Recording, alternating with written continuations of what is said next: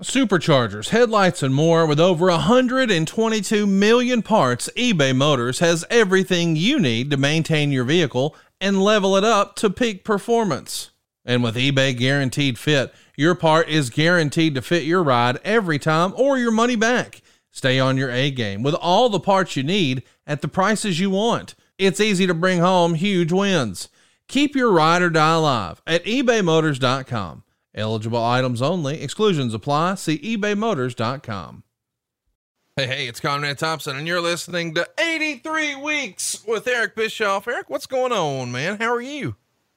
Could you say that in Spanish? I Given cannot. You just, got, you, you just got back from Mexico. You were in Mexico for a week, recovering, not not relaxing, not vacationing, but recovering from Starcast.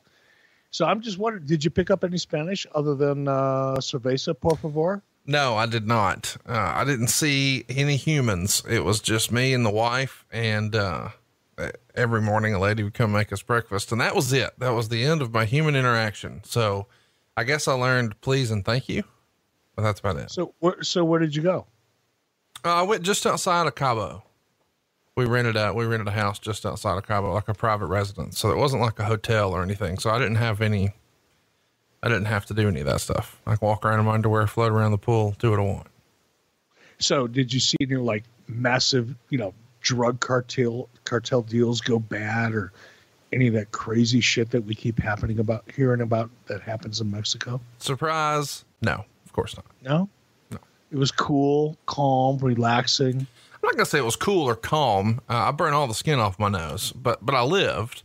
Uh, but yeah, it was it was definitely relaxing.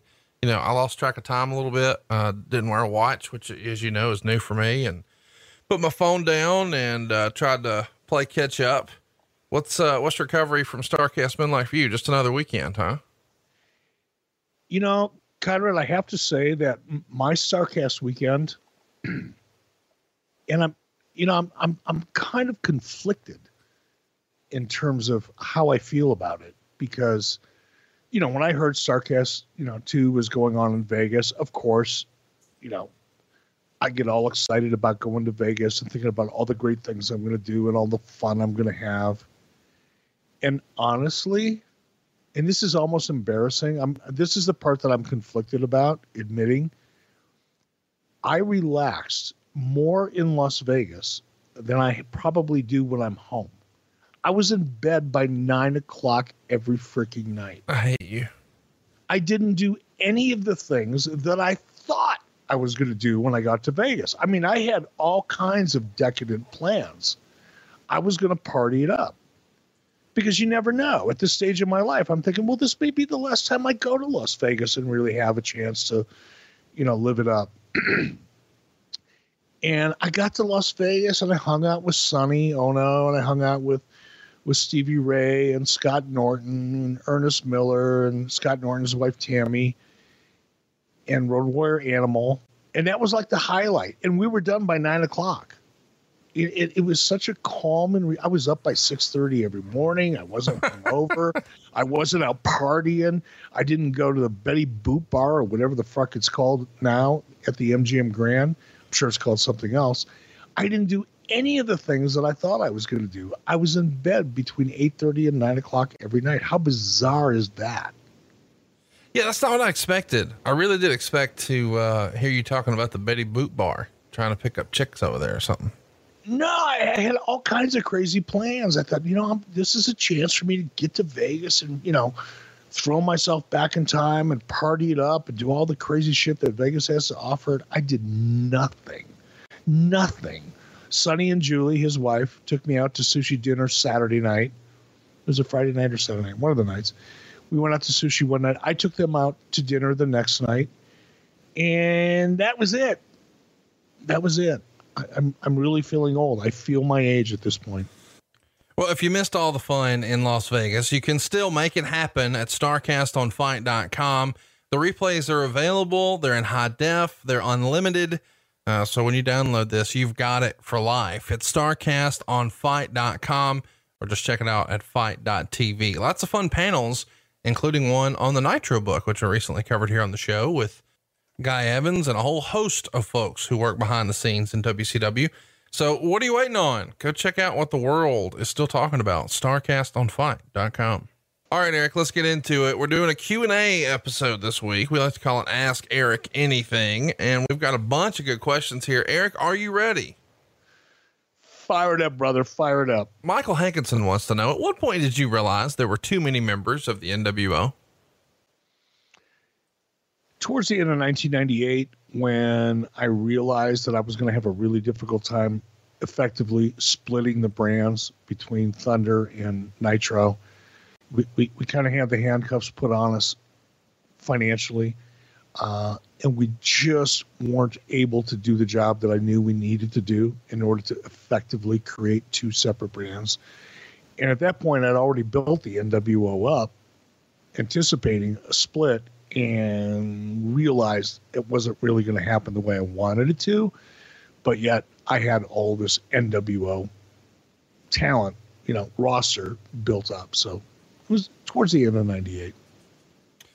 Uh, this is an interesting question, and we got lots of variations of this one.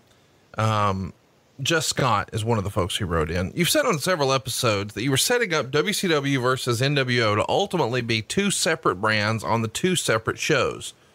What happened that prevented WCW Thunder and NWO Nitro from being a reality?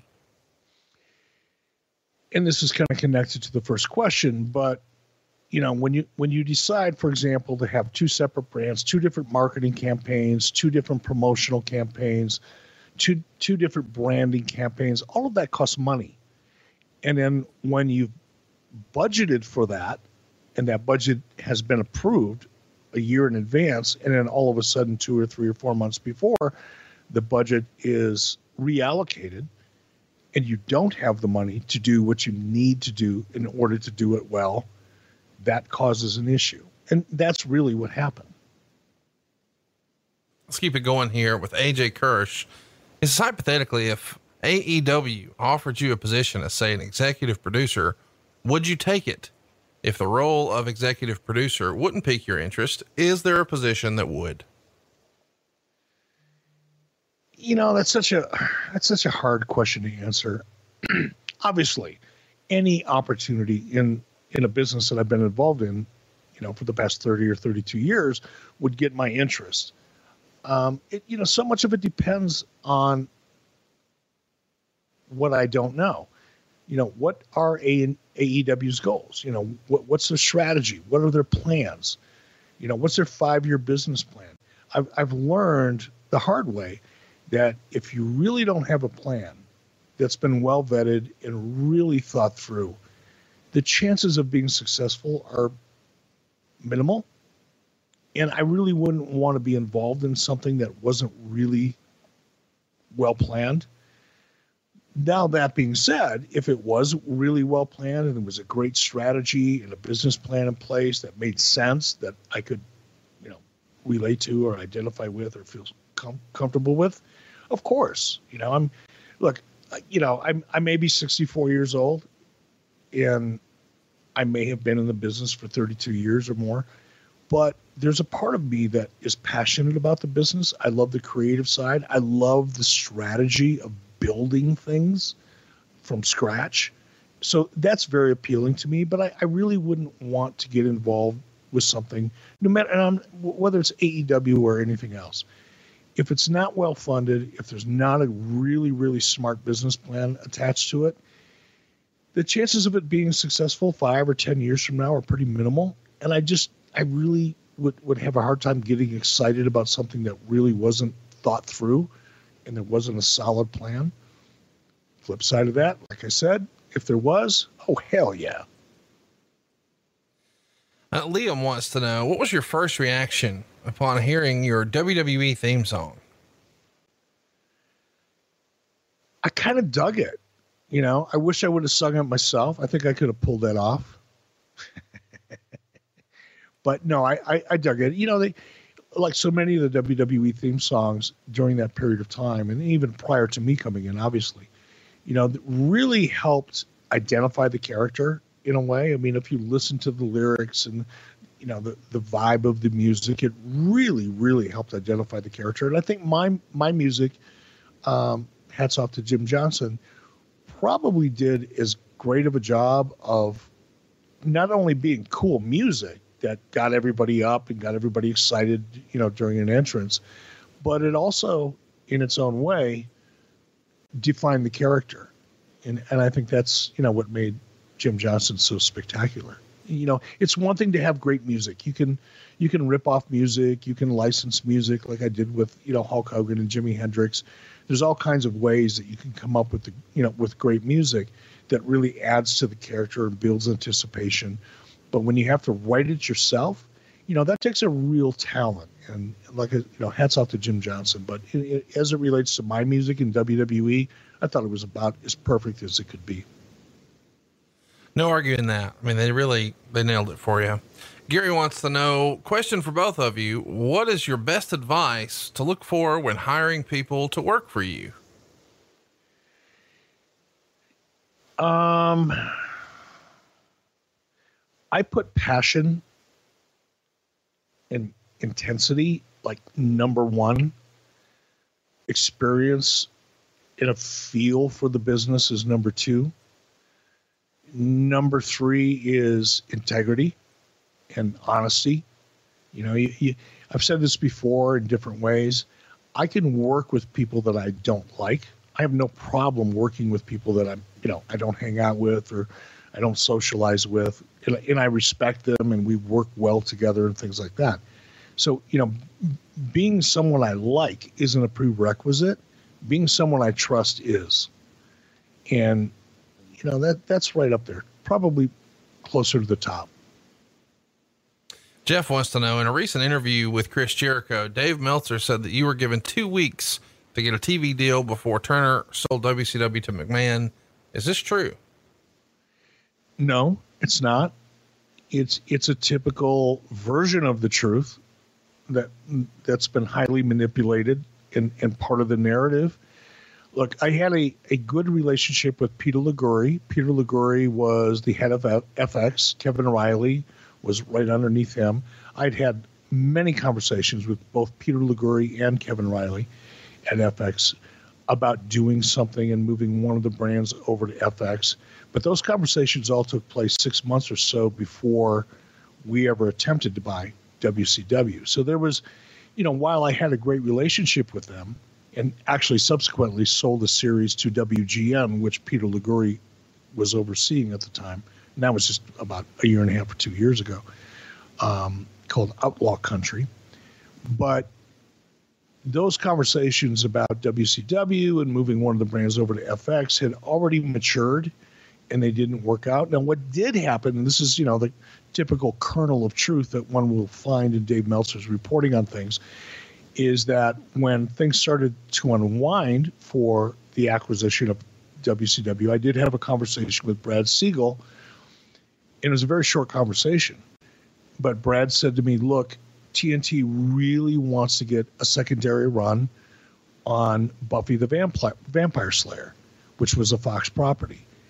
And Brad said to me, Hey, if you think there's a way that you could negotiate Buffy the Vampire Slayer into an FX deal and salvage this, we're open and that was you know that that got tossed out to be like w- within 48 hours of the deal closing with WWF at the time, and I, I, I think I made one phone call and it was just there was no way to put that deal together. But there there was there was no two week deadline or whatever Dave reported wasn't true. The only thing that was true is Brad Siegel thought that perhaps if I could get the rights to Buffy the Vampire Slayer for TNT, that there may be a way to revisit the conversation. But that that lasted about five minutes. Josh Kuhn wants to know what would have been Eric's five man WCW team to take on the WWE from the Monday Night Wars era. So let's pretend for a minute that the invasion angle, which we're going to cover very soon here on the show. Stay tuned for dates on that. We'll we'll run through it in a little bit. But let's pretend for a minute that you guys were going to do some sort of joint show and you're going to have five on five in the main event. We'll call it 1998, late 1998. And they've got their best five. You've got your best five. Who would your best five have been? That's a great question. That's not Matt Coon, right? No, no, this is someone we like. This is Josh Coon. All right, not that big old dipshit. All right, so I would go late '98. I had to put Goldberg Yep. on top. I would have put Mach in there Yep. because he'd have told a great story. I had to put Jericho in there because he would have blown everybody away. Didn't Whoa. see that one. Didn't see that one. Why not? He had great matches. I don't know. Just no Flair, no Hogan, no DDP, no Nash, no Sting. Fuck, I'm not done yet, brother. I'm just saying you listed Jericho before any of those. I'm I'm shocked. Well, I'm I'm not putting them in any particular order for fuck's sake. I'm just All right, give me the other two off- names, Jack Dick. this is off the top of my mind. You didn't give me the you didn't give me these questions in advance, brother. I'm just kind of this is top of mind. So I would have gone Jericho for the action. Um okay, what do we got? Three so far? Yeah, I got two more. Two more. I, I would have had to put in DDP because he was hot as shit then. Okay. And I would have thrown Rey Mysterio in there for my fire. Holy shit. All right. Lots of new answers from you today. I did not expect that, brother.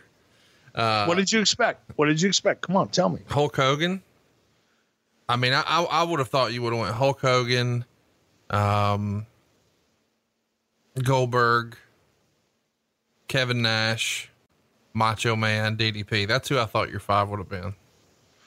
No, because you know, again, if you're going head to head against, you know, WWF at that time, everybody, you know, Hulk Hogan was Hulk. Hulk Hogan's he's an entity upon himself. Right. There would have been no need to tag him in. Um, it would have been let's blow him away time. And I think that roster that I just went through would have blown him away. All right, next up, we've this is a fun one. Lots of variations of this. Matt Maloney wants to know what part of running WCW was the most satisfying for you, and he means specifically when you had WCW at its most intense peak. How did that make you feel? What did it mean to you personally? You know, talk us through sort of. And I, you and I have talked about this a lot. You you sort of just did day by day, and now this experiment you and I are doing, these 83 week shows that we're doing together, you get to go back and revisit some of these really proud moments of your life that maybe you weren't slowing down enough to sort of smell the roses back in the day. It's very true. When I look back at it now, especially after doing this podcast with you for the last year or so, um, because it, it it allows me, it gives me the privilege or the advantage to look back at things in a much different way. Right. Um, if I'm really honest with myself, it the most satisfying part of it for me wasn't when we were at our peak. It was figuring out a way to get there. I've always loved building things. Mm-hmm.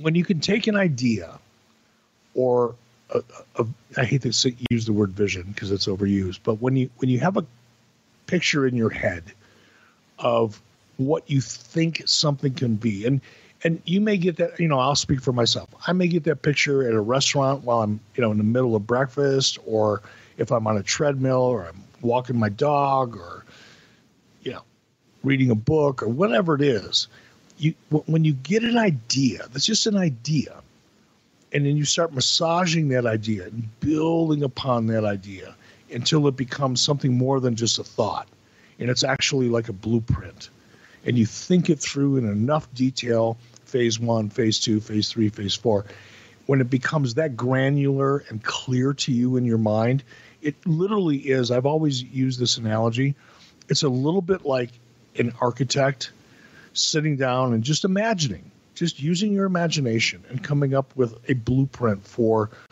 the coolest house the coolest building the coolest cabin whatever it is but it, it all starts in your head. And when those thoughts in your head begin to make sense on paper, and then as you execute those thoughts that are on paper and you start seeing them on television and they start manifesting and the audience reacts to them, that is a very, very cool feeling. I mean, you know, other than great sex, I Hmm. can't think of anything that gets me more excited. than to build just a nascent idea, just a random idea. What if? Those are my two favorite words. What if? What if we do this? And you know, if, if you start, if, if you go into a creative process or you're just riffing and sitting around a room going, okay, what, how do we make this bigger than it's ever been?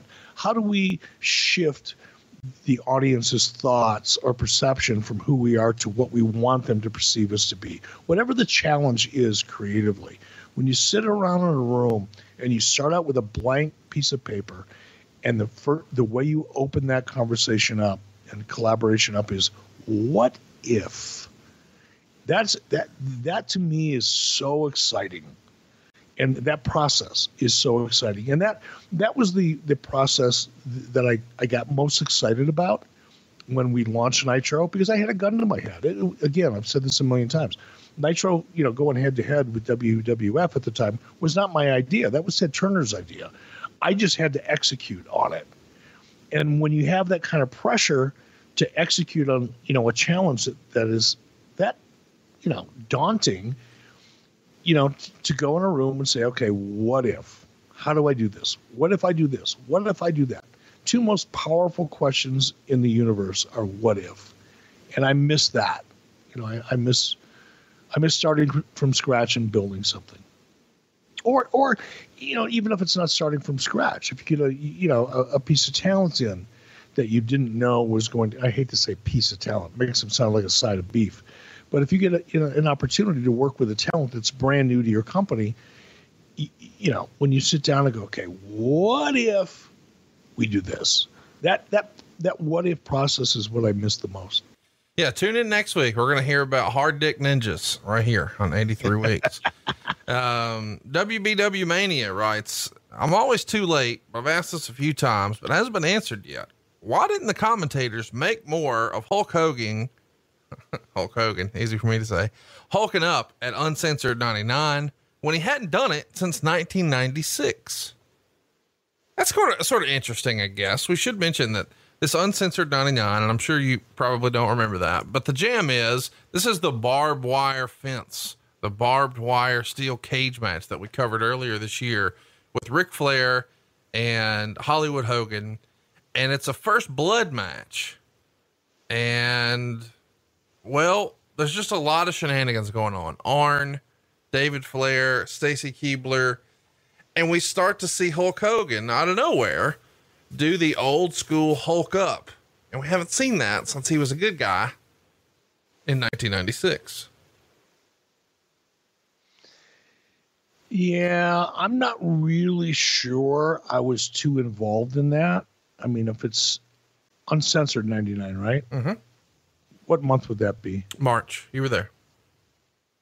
Eh, I was, but that was really early, and I was kind of planning on what I was going to be doing two months from then. Not that particular pay per view, so I'm I'm only going to take so much heat for that or responsibility for it. I'm guessing there just was not a lot of coherent thought and creative because that was a moment. That, that's a really good question by the way. And it's a good note you know if if someone was you know looking at a script for this particular pay-per-view and in that script there wasn't some kind of note about really focusing on that making that a big moment because it should have been to to the listener's credit for picking up on that. If that note would have not been in there that would have been a real real mistake. Um, but honestly, I don't think I was involved with laying out that pay per view, even though technically I was there. I think I was there like for a month. But my goal at that point was looking two or three months ahead, not at that particular pay per view. Josh McCarty wants to know I've always liked the Battle Bowl concept and still think of Starcade 91 as one of the more rewatchable shows. By the way, you're the only one, Josh. Was there ever any consideration to bringing it back after 1995, or was the lack of true stakes a deal breaker for that match concept? Stakes was always a, an issue for me, even more so now. You know, I was beginning to understand really at a very nascent level, was beginning to understand just how important stakes are in any kind of matchup. And the lack of stakes and the randomness of it. I mean, I like the idea of it. You know, it was a spectacle. It was different. There was a lot of reasons why. That was a Dusty Rhodes thing. There was a lot of reasons why it was a great concept, but it kind of falls into that gimmick match category. And this is the problem I've always had consistently with gimmick matches is they tend to lean heavily on the gimmick. And the more heavily you lean on a gimmick, the less emphasis you put on personal stakes. And it's subliminal you know people don't especially wrestling people because wrestling this is this is the problem with wrestling people writing wrestling is because because wrestling people tend to think about the high spots the moment the reaction and those are all important things. I'm not suggesting they're not. They they meaning wrestling people tend not to think about the episodic nature of it of whatever they're producing.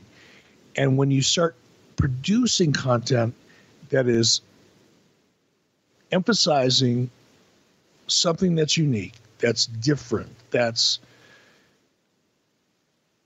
random, that's a gimmick match. You kind of forget to think about the episodic nature of it. Where does it go from here?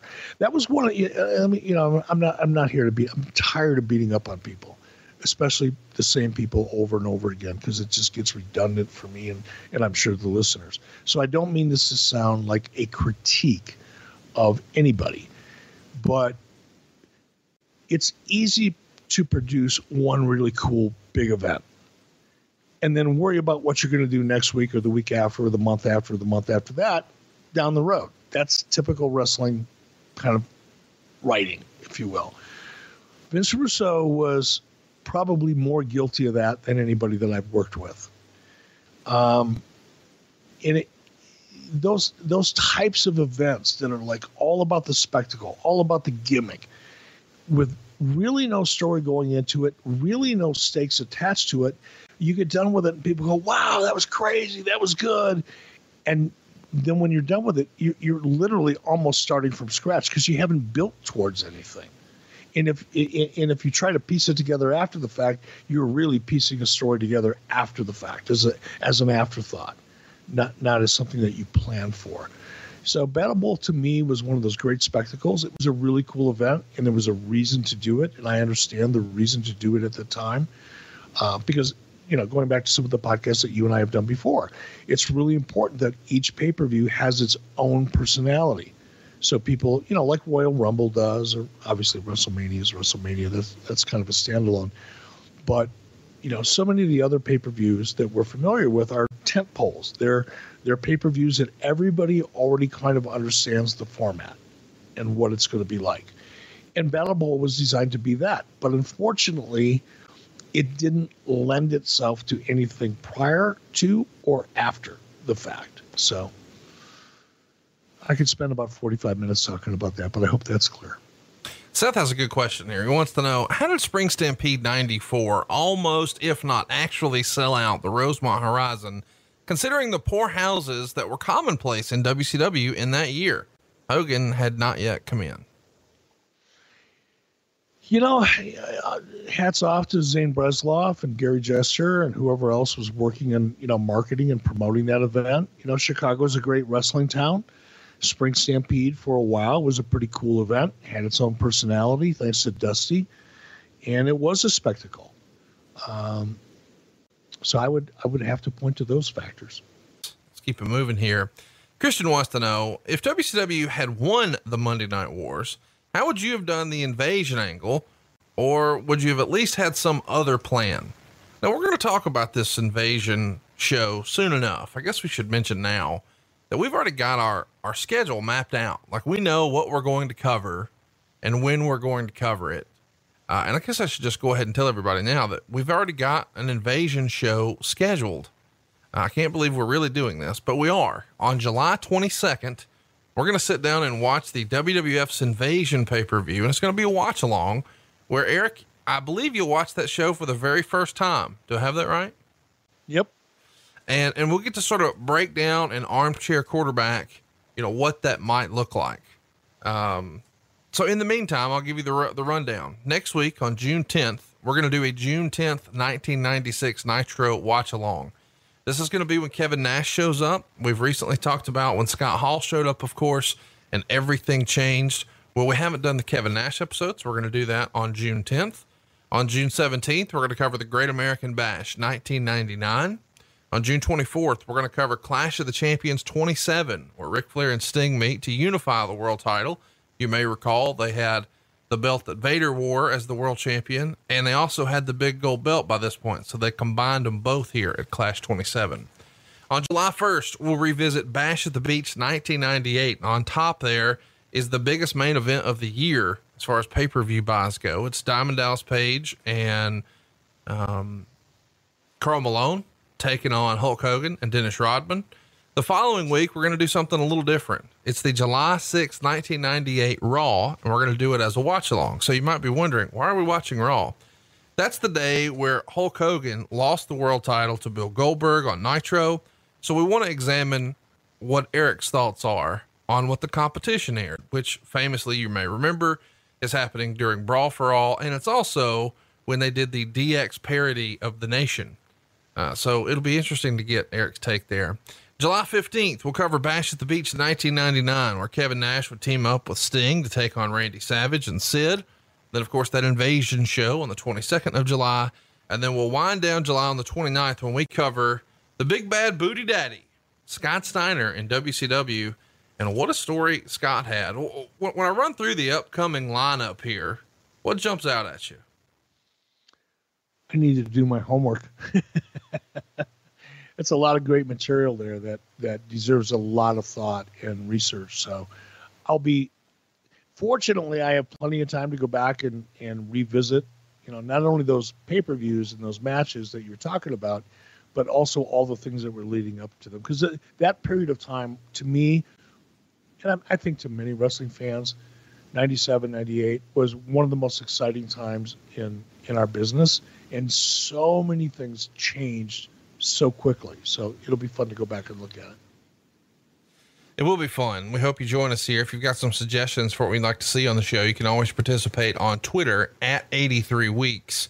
Um, Michael wants to know about this dog though. How did you come to get a blue heeler? Did you see one somewhere? What made you love them so much? Of course, a blue heeler is the breed of dog that you have. And you've talked about your dog a lot here on the show. Chat me up. Okay, so a blue heeler is also known as the breed is actually registered with American Kennel Club as an Australian cattle dog, but they're often referred to as either blue heelers or red heelers, depending on the coloration, obviously. The heeler aspect of it is because they're th- these dogs, the heelers, Australian cattle dogs, red or blue, were bred for the Australian outback back in, God, I'm going to get my timelines wrong, but probably the 20s and the 30s when a, the, the cattle business was really blowing up in Australia. But they needed a really tough dog, a, a, a dog that could withstand extreme temperature conditions, hot and cold, a dog that was physically stuff, tough, that could, you know, get kicked in the head by a by a cow and still keep going that had a, an amazing amount of endurance and had a natural herding instinct. And the breeder, and I, I, can't remember his name, but the original breeder of the Australian cattle dog or blue heeler used the Australian dingo, which is basically an Australian version of, of a coyote, um, a kelpie, which is a English breeding, or excuse me, a herding breed, um, and I think Australian Shepherds. And there was actually a little bit of Dalmatian mixed into the breed as well. And the individual that, that was experimenting with this breed kept trying different combinations and breeding different pairs till they came up with this dog that is now registered with the American Kennel Club as an Australian cattle dog. But it's really a mix of the Australian dingo, which is a wild dog, and that's where it gets its toughness and its instinct from, protectiveness from, loyalty from and then the, the, the herding instinct probably comes from the, the English Kelpie or Australian, or excuse me, or, or English Shepherd, I guess is another term. but it's that combination that made these dogs so great. Now, in, in terms of where my first exposure came about 1991 or 1992 when I brought my kids, we were living in Atlanta. I brought my wife and kids out to Wyoming for a, a week or so, and I took them up on a horseback ride up into the wilderness with a guide. And the guide had an Australian cattle dog. And I watched closely because I've always been a big fan of dogs and I've always loved dogs, but I've, I've always been interested in the different kind of psychology or the characteristics of different kinds of breeds. And I was watching this particular dog that took us out on this guided horseback ride, and he was so protective, and he was always out in front. And where I live, up in the mountains, there's a lot of grizzly bears, and these dogs are fearless. My 50 pound Australian cattle dog will fuck with a grizzly all day long. They have no fear. And so much so they're so protective and again when you're up in the mountains and you're you know you're staring down an 800 pound grizzly bear that loves to eat people you want something that's there to either protect distract or otherwise help you avoid a confrontation and an australian cattle dog that that's what where i live up here people that are professional guides whether it's you know pack trips or fishing trips or anybody that goes up into the mountains they have australian cattle dogs because they will kick the fuck out of a grizzly and when I was up on this ride, you know, with my kids, because they were very young at the time, they were like eight or 10 years old, I'm thinking, you know what? Someday I'm going to have one of these dogs. They're so loyal. They're so smart. It's incredible how smart they are. And like I say, they're fearless. You know, big dogs like German Shepherds, Doberman Pinschers, all the dogs that people think is real protective dogs, and they are. There's no question about it. But those dogs wouldn't last five minutes up in the mountains. they, they don't have the endurance, right? A cattle dog has the endurance. You could take a cattle dog out 15 or 20 miles up in the mountains, and it will it, will take out a grizzly all day long. Eric, are, if you'd like to pick up one of these dogs, please visit our. Like, what the fuck are we selling blue heelers? You've just sold me a dog dude, you asked me a question. I'm passionate about my dog. I, you can, know that. I you tell. asked me a question you knew I would get excited about. How could you? How could you be surprised? No, it just tickles me because you're like selling this dog. I'm like, damn, are we making a commission on these dogs? Like, I gotta get no. And, but here's the truth: I would discourage the average person from getting one of these dogs. In fact, if you hear me talking about this dog and it sounds like a dog that you want, I'm going to tell you now, don't get it. because of, because of, unless you oh, have oh, a significant amount of time to devote to these dogs. And I mean, when I say devote, not only training, because they're really super smart, they're easy to train, but you, these dogs have so much energy. Like my dog, I have to get up and spend two hours every morning before the sun comes up. Well, not before it comes up, but as the sun comes up, I'm out taking my dog on a six mile hike every single day because if I don't, she will like chew the shit out of my refrigerator. You have to work these dogs. They have so much energy. You have to work them. I have never loved you more than I love you right now. Just so you know, that's so fun for me. Sean wants to know Do you wish social media would have been around during the Monday Night Wars and would you have utilized it to tweak Vince? Second part of the question, would I have used utilize it to tweak Vince? Of course. What the fuck does anybody think? Come on. Of course. We, have been watching. We watch my stuff long enough to know the answer to that. Yes. Do I wish it would have been around? Of course I do. You know, you, keep in mind when you know '98 is when the internet first started really becoming a real thing. And wait, wait, wait! You said you wish it would have existed? No, of course I wish it, it, it, it, existed. Look, social media, especially if you look at it today, and I would like to think, you know, I would have been smart enough to figure this out. But if you look, here's an example Becky Lynch. Seth Rollins is starting to do the same thing recently. They're really using social media as an extension of what we see on television as a way to keep their characters alive even after the air after the show goes off the air. And I'm, I'm really I'm, I'm I'm so fascinated by watching how people are starting to use social media. They're getting so much smarter and so much more consistent in a positive way with it. Whereas before it was like, oh, look what I had for breakfast. Oh, look at me and my dog. Oh, look at me and my wife or my girlfriend or my kids or whatever. It's all like, oh, hey, look at me. But now I'm starting starting to really see people really effectively using social media as an extension of whatever we're seeing on television or an extension of their characters. And I would like to think that I would have been smart enough to see that opportunity. So in, in that context, of course, I would have liked to have had that tool because it's just one more, you know, just one more, one more weapon, one more tool, you know, one more way of execute. One more way of getting in trouble. You know, if WCW, if the Monday Night Wars existed in the cell phone era, boy, people would have been drunk tweeting and taking pictures, and Flair would still be in jail. Like, I mean, that, yeah, that, that it's easy to overlook that aspect of where everybody's heads were at back in the late 90s. Clearly, there would have been a learning curve. it would have been horrifying. Carl wants to know if you didn't go into TV and wrestling, what do you think you would have done? Do you still think? the fuck are you laughing at, brother? What's that question? That I'm just gonna stop there. If you didn't go into TV and wrestling, what do you think you would have done? Why is that so funny? I don't know. I might have become senator, state of Minnesota. Fuck off. I, I, I, I, who knows what I would have done? I mean, you know, I've always been an entrepreneur. I've always been successful. You know, it's, it's not that I've stayed successful throughout the entire part of my life, but if you look at, you know, my success failure factors and, you know, over the course of the last 40 years or so, maybe longer, 50 years really, um, for the most part, I've always had a fair amount of success in whatever I did. So I'm not really sure what I would have been doing, but I would have been great at it.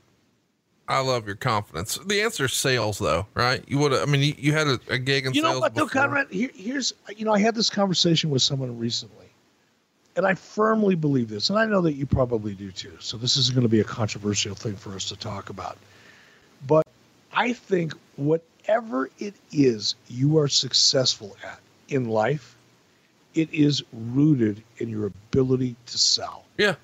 Whether it's your passion, your art, your personality, your service, whatever it is you're representing, if you're passionate about it and you are inherently or or by education or experience a good salesperson, you're going to be successful. And I think that's something that people don't pay enough attention to, you know, especially as time goes on. I don't want to get, you know, political at any expense, but there's so much emphasis put on, you know, where did you go to college? What's your degree in? You know, and, and, and to me, it's like, God, the question should be, what's your passion? You know, what makes you most excited? What gets you up every morning? Those are the things that I think define someone who is successful or unsuccessful. But regardless of all of that, if you don't have the ability to communicate it or sell it, you're not going to be successful. And I've, I've always been a good salesman. I ran away from home when I was four and a half years old. My parents tell me this, I don't remember it. I, I decided I was going to run away from home, and I went around my neighborhood and I collected pop bottle caps because where I lived, there was a lot of them laying around on the road.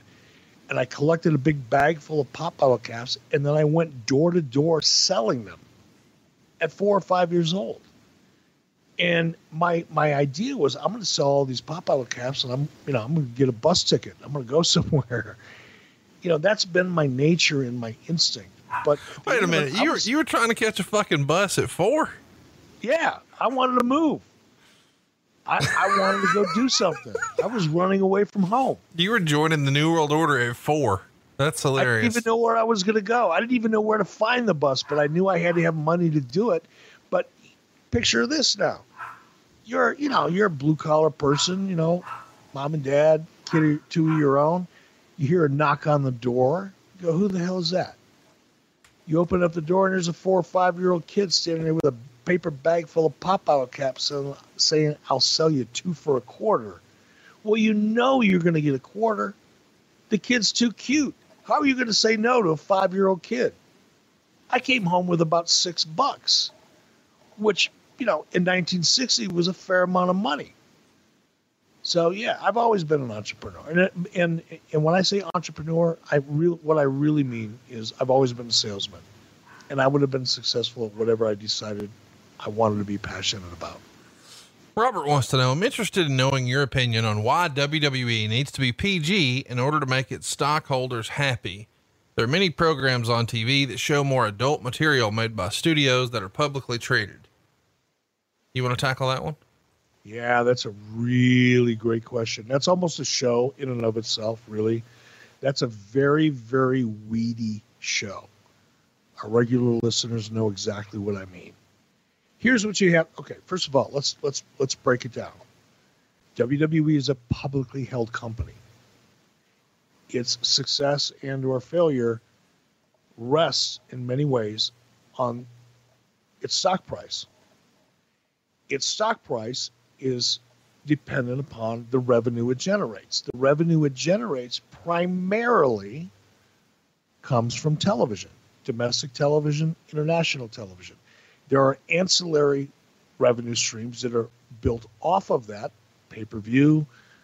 Really, in, in, in, in all fairness, I think in WWE's case, the you know the WWE network is an extension now of what used to be the pay per view revenue stream.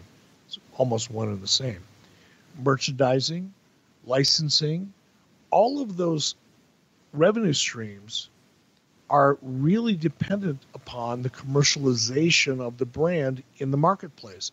The marketplace is driven by kids, teens, preteens, young adults, and and to a large degree women. In order to attract the advertisers that are attracted to those demographics, you have to create a program that is consistent with the advertiser's parameters. You can't have Mae West or Mae West, Mae Young giving birth to a hand. You can't have Steve Austin standing up on, you know, the ring post, you know, chugging a beer, flipping off the audience. Those things are inconsistent with mainstream advertisers that are trying to appeal to a teen and preteen audience.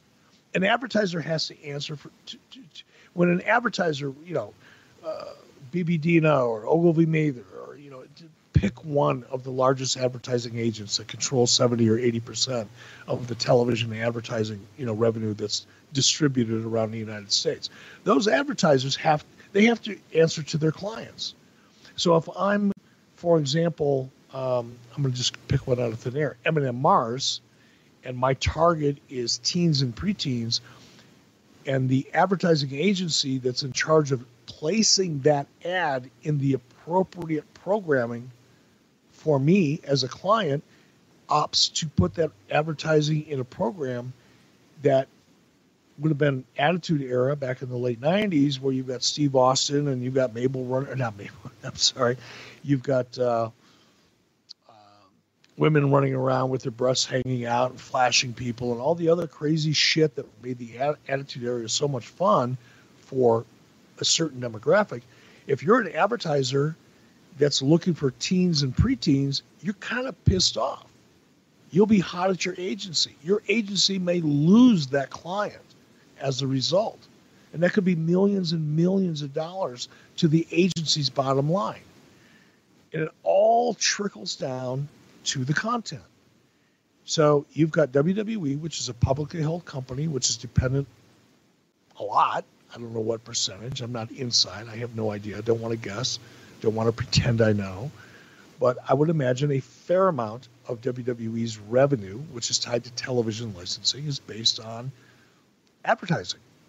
So if the WWE were to produce content that would appeal to 18 to 39 year old males and go real edgy and, you know, like it was back in the mid to late 90s, they would lose a significant amount of advertising. Guess what happens to the to the share price or the stock price at that point? Once you start losing advertising revenue, Wall Street gets real fucking crazy and they start bailing. You start losing sponsorships. You start losing associations with big brands because your content is too edgy, it's too adult, and your sponsors and your advertisers and other people that your your partners are not interested in that demo, your business goes down. So it's it's really not. I, am guessing. I, again, I want to make it really clear. I have I don't talk to anybody. I don't even talk to Bruce Pritchard, even though Bruce is now in WWE. We don't talk about WWE. We just don't, and it's out of respect. But I, mean, I think that's uniform. Like I don't either. Like it, it you know, if he offers something cool, but I'm never just, hey, how's everything going? Like that's that's weird. No, but I mean, I mean, the internal machinations and the strategies and all that goes into becoming a billion dollar media property is very complex. And you know, as fans, and I'm one of them. You know, I'm like you. You know, I'm yeah, I've been in the business for a while, and I think I know a little bit more about it than the average person walking up and down the street. But when I sit down on my couch and watch it at night, I'm looking for something that entertains me. right. And oftentimes it's just a little sterile for me. But I also, because I know the business side of it, know that it has to be. Right. It just does. And, and it's frustrating. You know, it is what it is. But, you know, it, it's, look, it's not hard to go out there and produce some more mature content. It's not hard to go out there and gash yourself and bleed all over the place and have edgier shit and, you know, do things that are not PG. That's not hard to do. I did it. WWE did it. It's not hard to do. The hard part of doing it is getting advertisers to support it. That's where it gets really tricky. So you and you know, as much as I hated it, you know, and as much as it pains me to admit it to this day, you know, when Joe Uva, who I've talked about and referenced and was, you know, discussed in Guy Evans' Nitro book, when Guy Evans, who was in charge of, of, of Turner's network ad sales, came to me in July of 1988, he was one of those 15 or 18 people in the meeting and said, No, no, no. You've got to shift from that 18 to 39 year old tone and you need to shift your tone to teens and preteens. I just I threw up in my fucking mouth when he said it because I knew we would lose audience. But he also knew long term the only way to really survive from an advertising perspective and a television perspective was to go that route. And it's a real it's an inherent conflict with the nature of sports entertainment and or professional wrestling, whatever you want to call it. It's an inherent conflict between what the advertising community and television community will expect or accept and what you know will generate interest. And it's re- it's a really tough it's a it's a tightrope and you really have to be careful how you try to traverse it. Here's a tightrope question for you. This is from Jeremy Porno. He wants to know who would win in a karate fight, you or Bruce Pritchard? It would last less than 1001, 1002. Nope, it's over. I'd give it five seconds. And then it's and then Bruce is on the ground crying. Yeah, well, I don't know if he'd be crying, but he- he'd be sucking air. Oh, he'd be hollering. Have you ever had the wind knocked out of you? Yes. Everybody who's played football has had the wind knocked out of them. All right, so here's my thing. And you know, Sonny Onoo, if you ever have a private conversation with Sonny Onoo and you ask him about my effectiveness as a martial artist, I was never flashy. I mean, I was physically capable of doing some flashy shit, but I never liked doing it because I liked having I liked being on the ground. I didn't like jumping and spinning and kicking people in the head. I, I could do it I, athletically. I was capable of it. I did it pretty well. But in a real situation, that shit don't fly. My thing, first of all, I'm I'm naturally right-handed. I was born right-handed. I do my right hand's almost in every way stronger than my left hand. Like I can't write with my left hand. But if I hit you with my left hand, my left hand hits three or four times harder than my right hand, even though that my right arm's stronger and my right side's stronger. Now there's a reason for that. Back when I was training really hard, I blew my knee. I tore my knee up really bad right out of high school when I was doing some Greco-Roman wrestling, and I, I tore up some cartilage really bad in my right knee. Now, when you're right-handed and you're in martial arts, you fight with your left side forward. So you, you use your left leg like a jab. You use your right leg as your power leg. Like if you want to take somebody out, knock them down, whatever. The problem that I had as a natural right-hander with a bad wheel on my right leg is that when you pick up with your left leg to jab or to push people off with a side kick or to set up a punch or whatever, you have to pivot on that right leg. And my right knee was so bad I couldn't do it. So I spent about four months and I would literally go into the karate school every night for three or four hours after work and I would tape, with gaff tape, duct tape, I would tape my right hand to my hip and I would I would fight with my right side forward because I could pivot on my left leg. And I would use my left hand as my power hand. And I taught myself over three or four months to learn how to use my left hand because I knew I couldn't I couldn't fight with my right leg back any longer. I knew I couldn't pivot on it. I couldn't use it for support. I had to use my right leg as a jab and my left side is my power side. And when I adapted to that, and it took a while, it took a long time. It took actually really it took about a year. But once I adapted to that, to this day, if I'm going to hit somebody, I'm going to hit them with my right hand. I'm going to hit him with my left hand. But my right leg is so strong that my technique really is to fight with my right hand forward. I'll I'll jab you with my right leg. I'll come across low with a, my back leg. I'll sweep your legs out from underneath you, and I will stomp on your head or your body, depending on the situation. If I'm really pissed off, I'll, I'll kick you in the head. If I'm not, I'll stomp on you and, and take your air. Okay, so you've got a whole strategy here. I, I, I got to know. When's the last time you kicked a motherfucker in the head? Um, about three years ago. Really?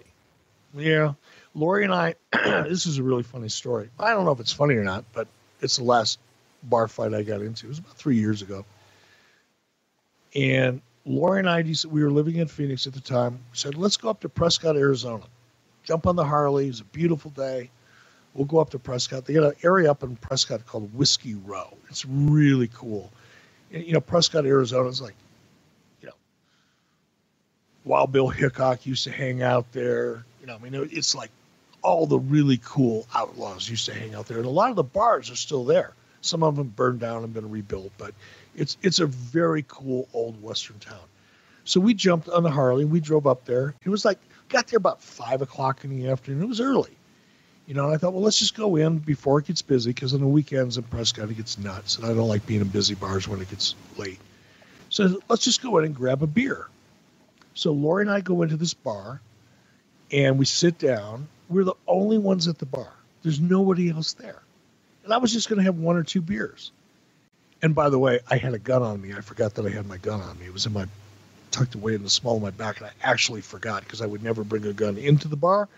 But I realized I had it on me once I got in there. So I figured, well, there's nobody else here, I'm going to have two beers and leave, or three beers. No big deal. So I sit down at this bar, and Lori and I are in a conversation. this young kid comes in, probably 22, 25, sits down to my left. Kind of has his back turned to me, no big deal. Lori and I are talking. I've got a full beer sitting in front of me. Out of the corner of my eye, I see this kid reach over, grab my beer, take a big, long motherfucking pull off my beer, and set it down right in front of me. And I'm saying to myself, that's kind of an insult. Not sure I can tolerate it. So I Lori Lori kind of saw it, but it didn't register with her the same way it did with me. So I got up behind the kid in an amateur wrestling, it's called the chicken wing. I basically hooked him under his left arm, grabbed him by his chin in a chin drop, and he was about a buck 40 or buck 50. He wasn't a real big kid. I picked him up and threw him off of his stool up against the wall, and he hit the wall and he kind of slithered down. And he looked at me. He was kind of surprised, and I'm not sure he was completely coherent. Like I think he just thought that beer might have been his. I think he might have been that fucked up. But I, you know, I didn't weigh that all out when I threw him off his stool, and he hit the wall, and he, I could see he was hot, and he started getting up. I said, "If you get up, I'm going to knock you out. You should really stay right where you are." until I sit down and finish drinking my beer, and then you can get up. And he stayed down. And he got up and he walked out. And he comes back, and this is the funny. And I mean, that's as physical as it got. I didn't kick him in the head. I didn't have to. He was scared enough, you know, whatever. So he leaves, and the bartender saw the whole thing. So I was good with the bartender. He did. He, he wasn't hot on me at all. And about 15 minutes later, the kid comes walking in with his uncle. Oh, his uncle's about 45, a pretty stout guy. And he comes walking in with his nephew, and he said, walks up, and we're still the only ones in the bar. And the bartender's back behind the bar. And he comes up to me and he goes, So, heard you beat up my nephew. I said, Well, I didn't really beat him up, just checked him. Didn't didn't do any damage. We're all good. Because I now at this point I knew I had the gun on me and I didn't want things to escalate. That was my door slamming in the wind. So the guy looked at me goes, so, so what happened? I said, Here's what happened. The bartender was nodding his head. and the, his uncle, the kid's uncle, looks at me and goes, Fuck, I'm so sorry. He looks at his nephew, goes, Buy this gentleman a beer. Be glad you didn't get your brains kicked out. that, that was it. That was the last fight I've been in. It ended really well. It wasn't really a fight. Fun question here from Julian Cannon. What was the story behind the WCW Snow Brawl? I've only seen it once on MTV, and for years I kept trying to tell my high school and college friends that this event happened, and they did not believe me. It's been years, but I finally found the footage. And I'll tell you, I had no idea what this was either, so I had to throw in my Google machine. What do you remember about Snow Brawl? Fucking nothing. I was afraid of that. 1999 is when it went down. It was pretty bizarre. Um, uh, hopefully, I wasn't there. well, throw. What, in- what, what, what month in 1999? I'd have to look. I mean, it was, I, it was I bet you. I bet you it was after September. for something called Snow Brawl. Yeah. Okay. Well, it wouldn't have snowed in you know April, May, June, July, August. Well, yeah. So it's January 23rd, 1999 in Big Bear, California. You're definitely there, but you've blocked it out. Oh shit, that's on me. I'm sorry. I don't remember. This makes me happy. Josh wants to know which theme song did Eric prefer, the NWO theme or I'm Back? Actually, my favorite was White Train. That was the the theme music that I used when I uh, faced Larry Zbyszko in Washington D.C. When was that? Ninety seven or ninety eight? I think ninety seven. Th- that was my favorite music. White Train. Uh, we licensed it for a period of months, specifically for that pay per view. But other than White Train, and it was from a Quentin Tarantino movie. I think it was Desperado or something like that. That's where the, the song came from. But other than that, um, the WWE music was great. Oh, it was tremendous. Uh, Tim wants to know what is the most important piece of advice you would give to AEW before their TNT debut? Fun question. Oh God, I you know I'm getting so many of these questions, which is why I didn't go to the AEW event. I told you that, just because I knew it just like people just jump to so many conclusions. So Yeah, I mean, it's weird. You know, I hosted two of their rallies and then people think I work there. Where, where do these people come up with these ideas? Just because I'm holding an AEW microphone and standing behind an AEW podium doesn't mean I actually do anything for AEW, you know? I'm calling bullshit on that, brother.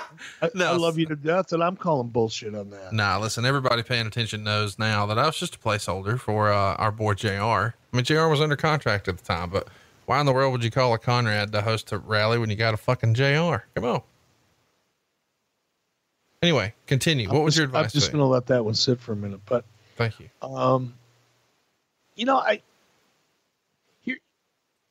This is so hard. This is why I avoided any association at all because I knew I'd get these types of questions, and I, I hate them. I don't hate the questions; they're good questions, but they're so hard to answer. Here's here's the truth. This is not me trying to cover my own ass or pander to anybody else, but I don't know what their goals are. Right. I have no idea. I have no idea what the AEW strategy is. I have no idea what the AEW business plan is. I have no idea what their risk tolerance is. I have no idea what their plan B is. I have no idea of anything. I'm just like everybody else who's watching it, seeing it, reading about it, hearing about it. And I, it, I refuse to try to sound like I'm smart enough to give advice to an organization that I know nothing about. Right. I just don't.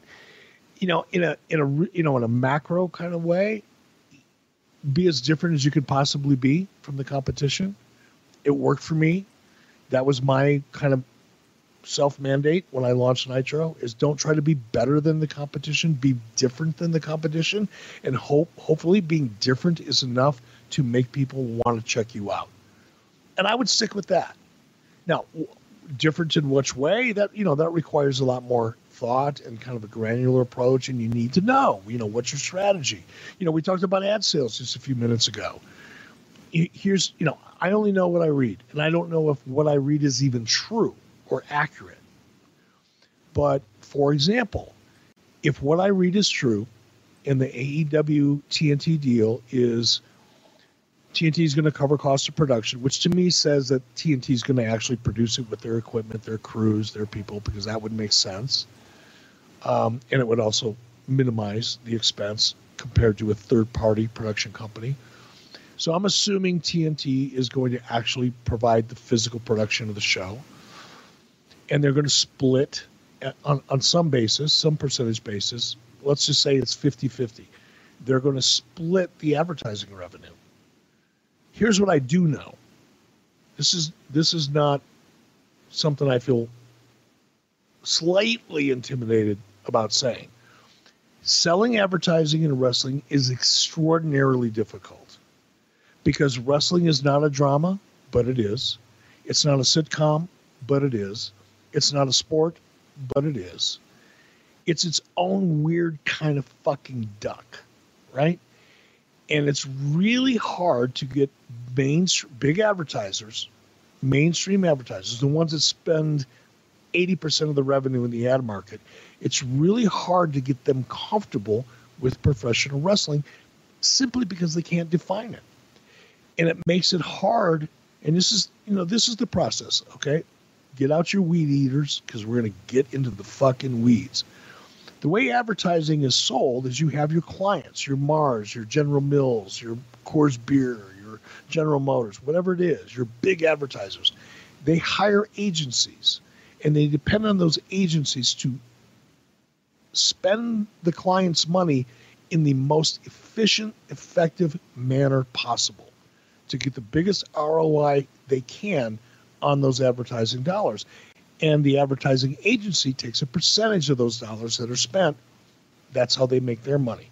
So if an advertising agency says, "Hey, General Motors, we're going to spend $4 million over here in this new thing called AEW Wrestling on TNT. They've never had wrestling before, not in 25 years, but this new company's come along. They haven't really done television before, but they've had some really good pay per views. They've got a big buzz, blah, blah, blah, blah, blah, blah. That's a hard sell there's not many advertising agents or executives that want to go to the client and justify that decision because they they have to. They don't just they don't just get a bucket of money and the, and the client says go spend it however you think is best. They have to justify those expenditures. They, in many cases, they have to approve them with the client. So, and because of you know the fact that wrestling is so unique, it's a very difficult sell. So here's what happens. And Conrad, you know this. You're salesman is much more than I am. What do salesmen normally reach into their bucket of tricks to sell? The hardest thing there is to sell or the easiest thing there is? Of course, the easiest. The hardest thing to sell is professional wrestling, especially a startup, right? Now, if an advertising, if, if a client is inclined to spend their money in advertising in wrestling, where do you think they're going to be prone to spend it? In a startup on TNT, or over here in AED, or excuse me, in WWE, where they've already got a lot of major clients. Somebody else has already crossed that bridge. Somebody else has already proven that it works. Now, if you're a salesman and if you're an advertising executive, who are you going to try to sell? And that's what's going to make it hard for AEW it's not going to be easy for them to generate money, revenue in the advertising marketplace. And then when they do, they have to split it. So I think that's going to be a tough sell.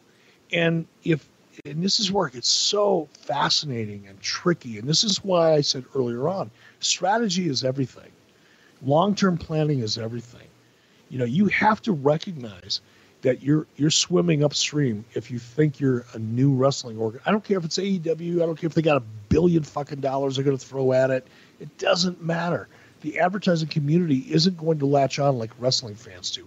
The advertising community will latch on five or six or ten years later once it's proven and it's a phenomenon, it's a part of pop culture. Then they'll jump on it. But first two, three, four, five years, it's you're swimming uphill. So I'm not really sure how they plan to manage that part of it, and that's the part that you know fascinates me. And and you know, in my creative mind, I know they're going to have to be different than if they try to be better than if they try to replicate WWE, only and try to find a way to do it better. Eh, I give them two years tops. But uh, and, and, and they've already proven that they're they're already on this track. They're going to provide something that it's a legitimate alternative. I know that's what they're thinking based on what we've seen. The question is, how is the advertising, the television community going to adapt to that? I think that's going to be a real uphill battle. Uh, this is fun, man. I'm having fun asking these questions, although I do disagree about your AEW assessment. I think it's going to be, um, it's going to be bonanzas. John wants to know, did WWE? No, whoa, whoa, whoa, whoa, whoa, whoa, wait. Let me follow up on that. I'm not saying they're not going to be successful. The question that was posed to me is, what advice do you have? My response was, I can't give anybody advice if I don't know so many. You know, if I don't know the strategy, if I don't know the threshold for pain, if I don't know their timeline, you know, how long are they going to? I mean, there's so many things I don't know that giving giving advice is silly. But my observation is where their challenges are going to be. And I'm not saying they won't. Be. I think they're going to be very successful. I'm absolutely sure they're going to be successful, but I don't know how to give them any advice. John wants to know: Did WWE ever ask you to be a part of creative? No. No. You know what? It, what what's really interesting about that, and I I reflect back on that a little bit. I'm pretty certain, knowing the personalities of the people involved, mainly Vince and, and others, that if I would have stepped up and said, "Hey, I'd like to kind of jump in on this," I'm sure I would have been given that opportunity. But I never offered, and they never asked. I don't know why, but that's interesting to me. Uh, let's keep it moving here. We got this question a lot. Um, well, let me let me pivot to another one first. Juan wants to know Was the Aces and Eights storyline in TNA partly your creation? And if so, did you make a concerted effort to have a definite blow off to the storyline since that was something the original NWO angle never had?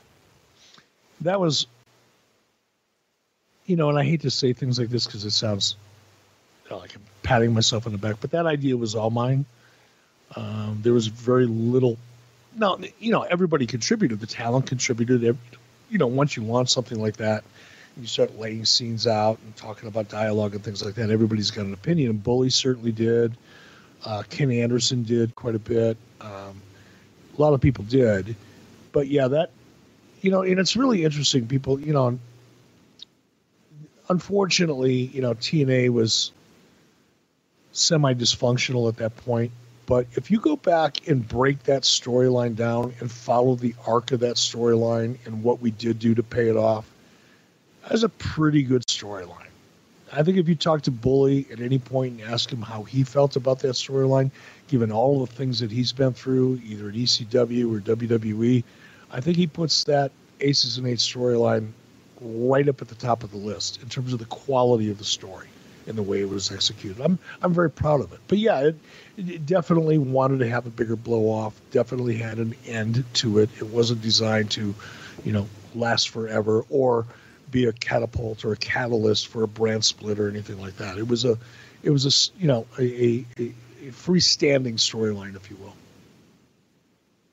We got lots of questions about aces and eights, but uh, I think you pretty much summed up the majority of them there. Uh, Horror Movie Barbecue wants to know Are there any mementos or souvenirs that Eric kept from his WCW office in Atlanta? None. It is interesting that. None. I only I only have one piece of memorabilia throughout my entire 32 or 33, whatever it is, years, 34 years in the business. And that's the original AWA blazer that I wore when I was hosting ESPN. I still have that but I don't have anything else. I think I may have a picture or two. I don't even know where they are. I'd have to really turn my house inside out to find it. But no, I don't. I don't have any memorabilia.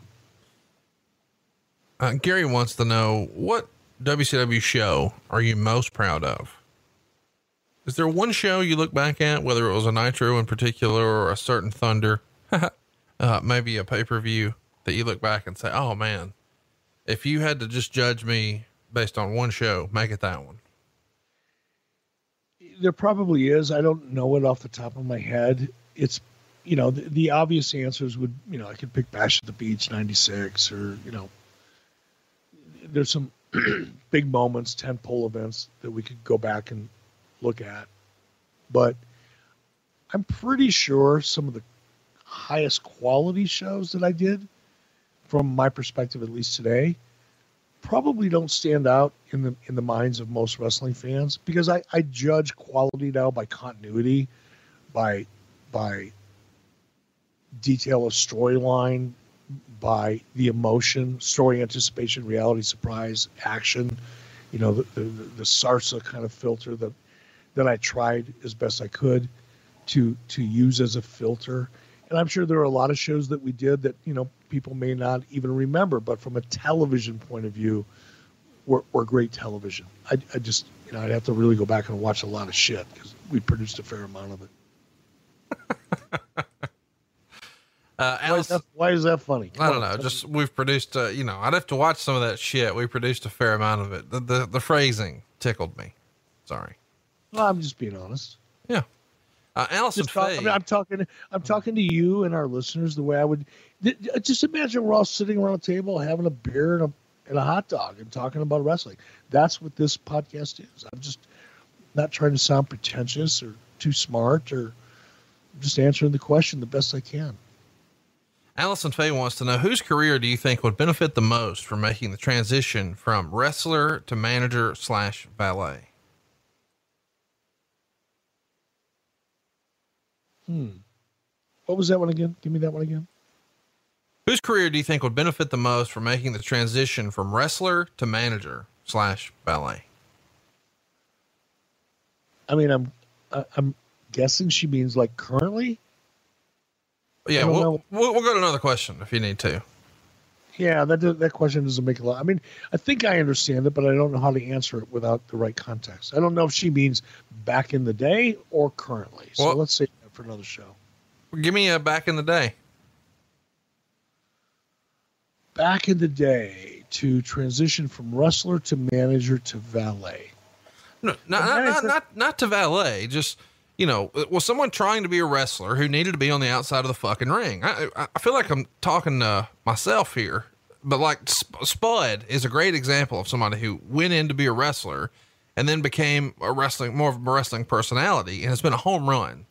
And there's some other guys in NXT who were perhaps independent wrestlers, but maybe they have sights set for them to be something different on the main roster.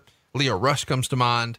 Is there anyone in particular back in the day who was just dead set on, I want to be a wrestler, but really their highest and best use was probably somewhere else? I think Disco Inferno would have been a fantastic manager. Excellent. A fantastic manager because you wanted to kick the shit out of him. You just did. And he was a great talker and he understood the psychology. He understood the psychology of a good heel character and a babyface character. He was willing to be the foil. He could bump like a million bucks. I think Disco Inferno could have probably had a much better career as a manager than he did as a wrestler No argument Based- from me there. That's a great answer. based on those parameters. Joel wants to know what do you think of NXT version of War Games? I don't know if you saw this, but they pulled the top off and they put platforms in the corners. Still calling it War Games, but it doesn't really look like War Games. What say I you? I, I, I wouldn't do it. I wouldn't do it. And I don't want to second guess anything. Maybe it's doing tremendously well. And just like giving advice to AEW, giving advice to WWE is probably a silly thing to try to do at this point because I'm not there. But I, I, I just don't like referring back to certain things. You know what I mean? Like referring back to war games. Eh, unless you're going to follow that format and really make it important and stick to it and build upon it every year, just come up with something fresh. All right. Be different. Don't don't try to reach back into your wrestling bag of tricks and pull out something that people kind of remember and modify it. Just start off with something new. Josh wants to know for the short time Sting turned heel in 99, how did he feel about it? And why was that not made into an even bigger angle? Yikes.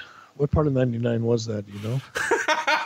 I love that's your go-to. Wasn't me. Oh, it was January. Oh fuck. No, I didn't say it wasn't me. I just don't remember exactly when it was. For fuck's sake, I'm not trying to palm it off on somebody else, but I'm trying to remember. I, you know, I, I'd have to go back and look at it and, and It jog was- my memory.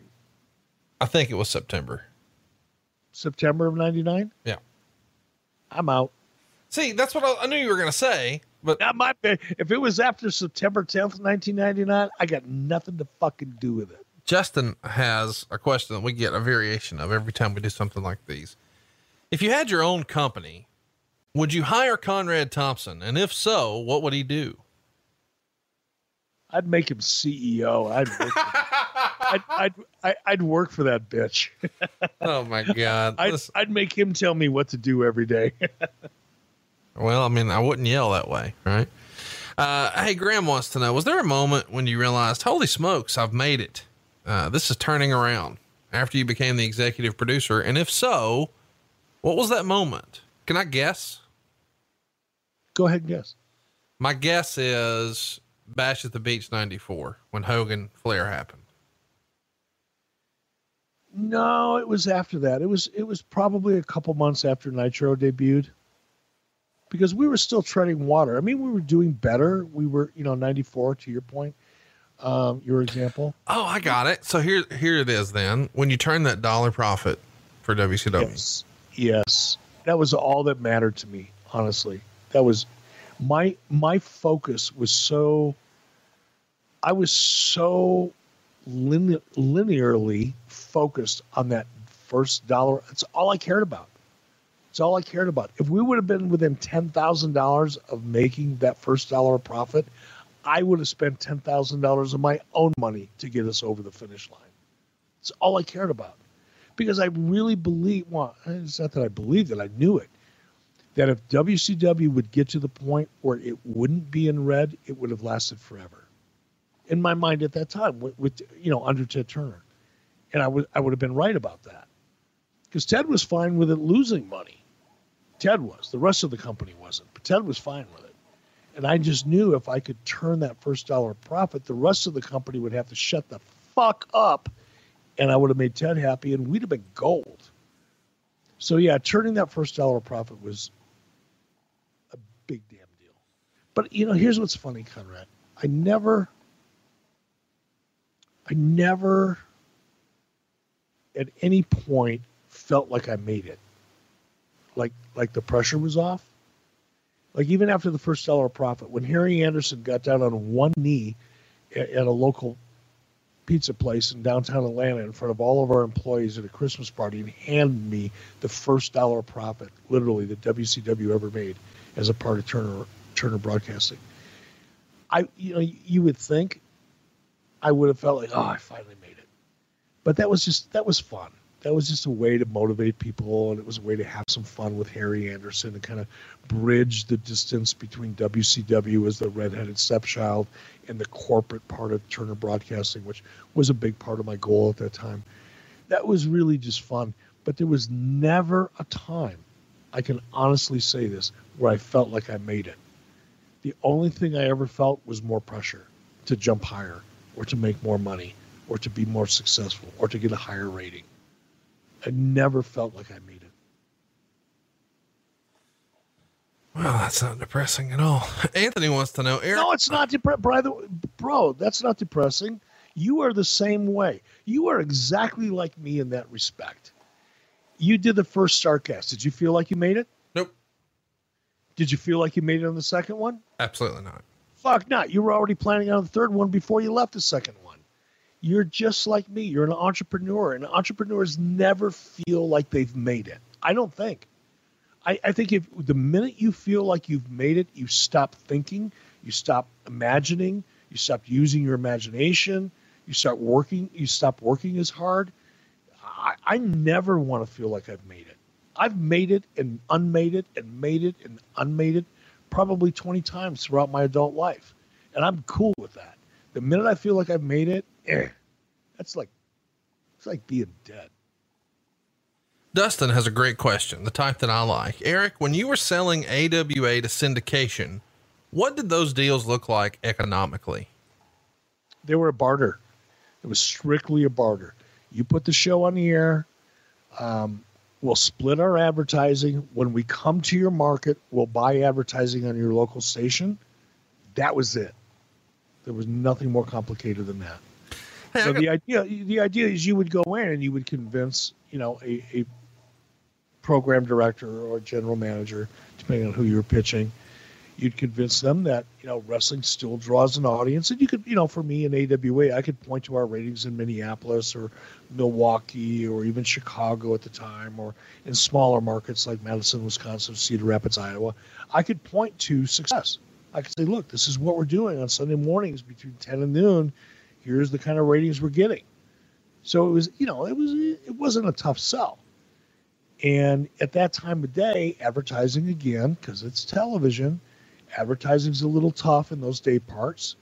So if you go in and say look we'll split we're not going to charge you for the programming because most networks have to pay for content. We're not going to charge you for it but we'll split the advertising revenue and we'll come here once a month. And when we do we'll spend five or ten grand you know on that week advertising our event. Most markets felt like that was a pretty good deal compared to a local fishing show or you know religious programming or whatever is usually in that kind of weekend day part I prefer the air asks favorite person to travel with. didn't have any you know i only the only person i really traveled with was ddp and i'm not saying i didn't enjoy it but i would have much preferred to be I, I like being alone No shit, like- you do. I, I think that's sort of underrated, and I think people misread you as a result. Like, what type of social time? You were in uh, Vegas for multiple days. What type of social time did you and I have together? zero Yeah, that's and, and that's not unique. Like when we do shows on the road, it's like, you know, you go do your thing and I go do mine, and then we get together. You just, and I think some people read that as Eric is arrogant, Eric is an asshole, Eric is standoffish, Eric is whatever. But that's just your personality. You probably hear I that thi- all the time I, now. I like being alone. Mhm. I, I I preferred, you know, because a lot of times, you know, when I was in Vegas, I was thinking a lot. I was, you know, as an entrepreneur, I'm always looking around me and looking at opportunities or trying to see if there's opportunities that maybe not, are, are not quite as obvious to me, you know, when I'm not in a big environment. But I, I don't chat much, you know. I mean, I hung out with Sonny and Ernest and Scott Norton and you know a couple other people, but even that was brief. You know, out of the entire four days, I may have spent three hours total having dinner and going out to eat and things like that. The rest of the time, I was by myself, walking around, checking things out. The classic wrestling question comes to us from Mike. Who is on Eric's Mount Rushmore of wrestling? Oh, Hulk Hogan, Ric Flair, Vince McMahon. One more. Uh, the fourth one's tough because there's so many. I mean, it would you know easily Andre the Giant could be an easy answer, but so could you know so could Lou Thesz, so could any number of other people. But you know when I when I think about that because I get asked that question often, you know, you I have to think about it for me personally. Not who is necessarily the most important in terms of you know the best wrestler or whatever, but who actually moved the needle the most? Who moved? Who built the business the most? And that's where the Hogans, the Flair, the Steve Austins, the Vince McMahon's. That's probably what I would go with. By the way, those would be my four, um, because they moved the needle the most. Let's uh let's keep it moving here. Fun question here from Dan. Can you talk about your involvement in the WCW home video distribution? I was a tape collector and noticed several pay-per-views in that era were not released on home video, not in the US, but in the UK. Also, what are your memories of the Boston Brawl internet only pay per listen? Uh, we'll do the last question first. Who first pitched pay per listen and, and why were you sold on it? I wasn't necessarily sold on it. It was an experiment, and again, that was the beginning of the you know I don't say the beginning, but it was the early phases of the internet where it was kind of the wild wild west, and we were all trying to figure out how best to monetize it. So that's all that was. No more, no less. the first question, I actually had nothing to do with home video. I mean, that was Sharon Sadello primarily, and she was a VP, so she had the authority to enter into deals um, for the most part on her own, um, as long as she didn't go outside of certain protocols and all that. But um, yeah, I didn't have anything to do with that. We do get lots of questions about that. Lots of old tape collectors. Uh, Frank Johnstone wants to know when you go to the WWE, what surprised you the most about Vince McMahon? Wow. This will sound like I'm pandering or kissing ass, and I don't want it to be. I bet I can guess. What? Is the way he was with his kids? No, because that wasn't apparent to me. You know, I didn't. See, I, I did see some of that interaction, but very little of it. I actually saw it the first night that I came in. You know, after I came out and made my big reveal and all of that. Um, backstage, you know, Shane was there, Linda was there, Stephanie was there, and after the show, everybody kind of got together because I, you know, I think everybody recognized it was kind of a unique moment to have me there in that role. And and I read people pretty quickly. I'm not saying accurately. Sometimes I misread people. In fact, frequently. But I like to believe I'm a pretty good read. And when I saw Vince with his family, I went, okay, that's a different cat than I thought. But you only get a glimpse of that. You only see a little bit of that, not a lot of it. I think what I saw that surprised, first of all, here's the first, there was a couple things. One is the absolute loyalty of the, the people backstage. No, and I'm sure in the office it's much the same way. I just I was never in the office, so I don't know. But when I saw it's a difference between hiring a bunch of subcontractors to come and work on your house and hiring family members to come and work on your house. You know, the people that were backstage that I experienced, you know, Bruce obviously being one of the first, but everybody else, just there was there was a loyalty to the brand and to the company that was way different than what I was used to. You know, WCW. I mean, we, I, I want to make really clear. We had, you know, Craig Leathers, you know, you know, Annette Yothers, Tony Schiavone, you know, Neil Pruitt, David Crockett. You know, there were a bunch of people, and many more than I've named just now, that were really, really loyal. You know, David Crockett, I think, being one of the most. But they represented a very small part of the pool of people that it took to get that show up on the air. The rest of them were freelancers, and they were good and they were professional. I'm not not busting their balls, but there's a big difference between people who you know are longtime employees of the company who believe in it, who've stuck with it. They fought through you know the shit that I put them through. They almost went out of business. They came out on top. There's a loyalty there and an intensity of that loyalty that you can't really quantify that easily. It's but it's there.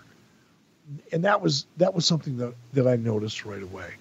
You know, just just the loyalty, the intensity of that loyalty to the company and to the people that they work for. We got lots of questions about Goldberg here, but this one stuck out to me. Kevin wants to know how come Goldberg and Macho Man never had a match in WCW? Was there a reason they never got together? There wasn't a reason. I, I, I, just think, you know, given all the storylines and all the things that we're doing, doing during the time that we were doing it, it just, I don't want to say it wasn't necessary, but it just wasn't top of mind. You know, I mean, Goldberg had some pretty good story. There wasn't anybody that Bill had a storyline with. It wasn't a pretty good storyline, at least that I can recall. Uh, Randy had his own great storylines that he was involved with, so it just really wasn't necessary before Goldberg was the uh, the monster of WCW, Vader was, but of course that's a bad guy. Brim wants to know would Eric have booked Goldberg versus Vader, and if yes, what type of finish would he have liked?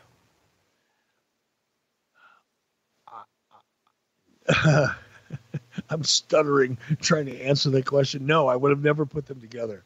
Bill, you know, Bill, especially 98, 99, whenever he debuted, late 97, whatever it was, his repertoire just, you had to be really careful who you booked him with. And the style of match was really challenging. You know, Bill couldn't go out there and work, you know, a 20 or 30 minute match with half a dozen false finishes and know all of that crazy shit. He he his his skill sets were really really limited. His character was very very well defined. His character didn't allow for him to engage in a lot of different types of psychology and storytelling. His character was very limited. It was very well defined. It was very effective. Don't get me wrong. I'm not knocking it. It was huge, but it, he he wasn't a versatile player. And Vader, you know, at his peak, wasn't necessarily the easiest guy for a lot of people to work with. So putting those two dynamics together and hoping to get something great out of it wouldn't have occurred to me. Alan Myers wants to know how difficult was it to keep Roddy Piper signing and him showing up at Halloween Havoc 96 a secret? Not at all. Not at all. Roddy was a, you know, traditional, you know, trustworthy. I mean, Roddy was someone once we made up our mind because Roddy knew. Here's the thing, I you know I can put Roddy over and I will because he was an honest person. He was somebody. If I said Roddy, I want to keep this between you and I, I didn't have to think about it. I didn't lay in bed at night wondering if he was going to spill the beans to Dave Meltzer or, you know, Wade Keller or whoever else. You know, I didn't worry about him, you know, walking into a room full of wrestling fans and talking about something openly. It wasn't. That was not even. It wouldn't have even crossed my mind to think about that. Roddy was one of those people. When you looked him in the eye and you shook hands with him, you knew that what he said was true, and and he'd live up to it. So that part was easy. And this was before social media and everything else. So it, it really wasn't that difficult. You know, you had to go through, you know, I had to do things a little differently. You know, had to make sure, you know, when Nick Lambros, who was my legal guy, um, did the contract, that, you know, he, he had to know that, this one had to be discreet. Uh, when we booked travel, had to do that differently because if it would have gone through the Turner Broadcasting, you know, travel department, then you know three dozen people would have known, and they wouldn't have known to keep it quiet. They would have started talking about it in the office, and before you knew it, you know, inadvertently, not intentionally, but inadvertently, that kind of shit gets out. So you know, you have to make certain arrangements. Same way I did when I came into WWE. When I came into WWE, they wanted to fly me in. I said, "Whoa, whoa, no, don't fly me in. I'll fly myself in. You can reimburse me after the fact." Because the minute my name shows up on some kind of travel document, inside the travel department of WWE, and I'm not knocking them, you know, because I certainly wasn't inside, but I made it clear that I thought it was a mistake for them to do it that way, and I offered to book myself, and they could reimburse me later, because so often the things that leak out aren't intentional. People, you know, aren't spilling the beans because they want to.